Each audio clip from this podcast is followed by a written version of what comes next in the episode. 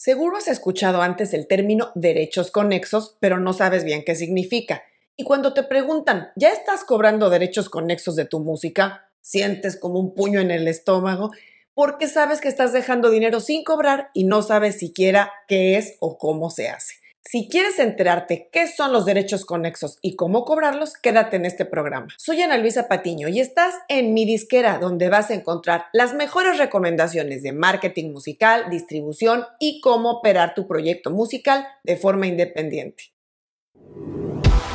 Esto es mi disquera.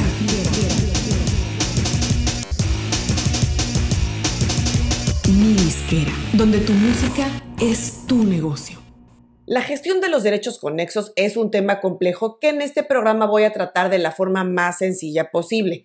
Vamos a empezar por la parte menos glamurosa de este asunto, que es explicar precisamente qué son los derechos conexos y quién los puede tener. Los derechos conexos o derechos de ejecución pública, como también se les conoce, se otorgan a las personas o empresas que funcionan como intermediarios en la producción, en la grabación o en la difusión de las obras. Así es que es importante mencionar que no son lo mismo que los derechos de autor, que corresponden únicamente a los autores y compositores de la música. Los derechos conexos los pueden tener no solo los autores, sino también los artistas, intérpretes o músicos. Y también los sellos o disqueras e incluso empresas de difusión en ámbitos como radio, televisión, online y demás. Hay que entender que muchos artistas no escriben las canciones, sino que las interpretan o ejecutan obras creadas por otros. Al hacerlo van a aportar su propio toque personal a una interpretación y en consecuencia también por eso gozan de los derechos conexos. Como decía antes, también los sellos y las compañías discográficas o disqueras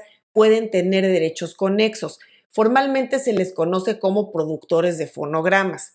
Y esto se debe a que cada uno de ellos aporta un valor específico a una obra musical, ya sea a través de sus conocimientos especializados, de sus recursos financieros o de su infraestructura para poner a disposición esa música públicamente. Bueno, dicho todo esto, el concepto clave es que la ley otorga a los titulares de los derechos conexos la facultad de percibir una remuneración por el uso o ejecución pública de su música. También suele haber confusión con los derechos de autor.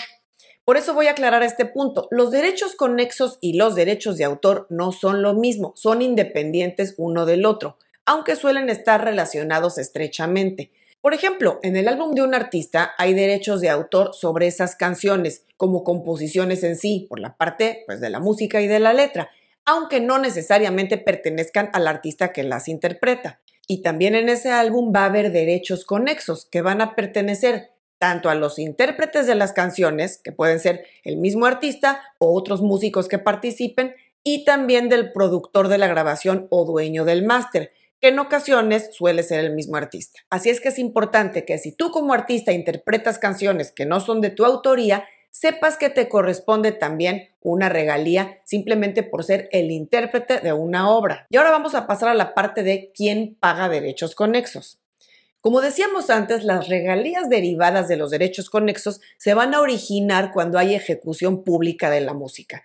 Así que estos derechos los van a pagar las empresas o establecimientos que sean las responsables pues, de esta puesta a disposición pública de las grabaciones musicales.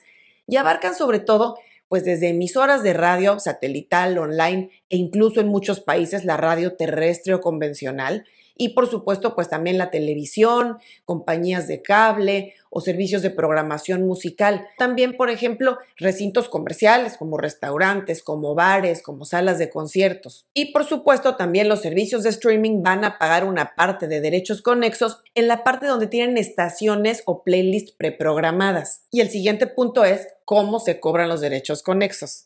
Bueno, en casi todos los países los derechos conexos se van a ceder a los organismos de gestión colectiva, que son los que van a garantizar su cumplimiento en nombre de los artistas y de los productores o dueños de las grabaciones. Estos organismos o sociedades de gestión colectiva existen en cada país.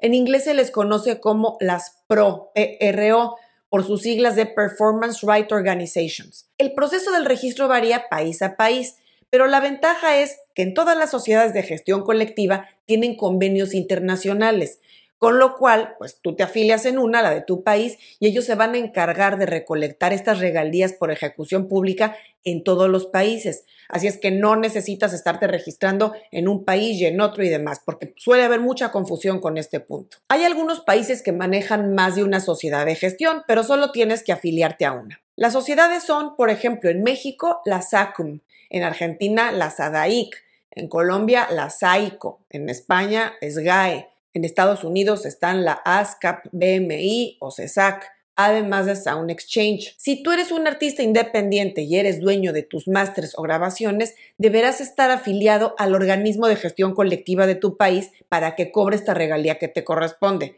E igualmente, si eres el autor de esa música, te va a llegar la parte correspondiente a través de tu editora o administración editorial. Si no estás aún afiliado a una sociedad de gestión colectiva y o a una editora o administración editorial, te dejo un par de enlaces en las notas para que revises dos programas en los que toco estos temas más a profundidad. Y hasta aquí llegamos con el programa de hoy. Espero haberte dado un poco más de claridad acerca de este tema tan confuso de los derechos conexos. Y si te gustan estos videos y has aprendido cosas interesantes sobre el manejo de tu carrera, no dudes en suscribirte al canal si no lo has hecho, para que así cuando publiquemos nuevos videos te enteres rápido y no se te pase ninguno.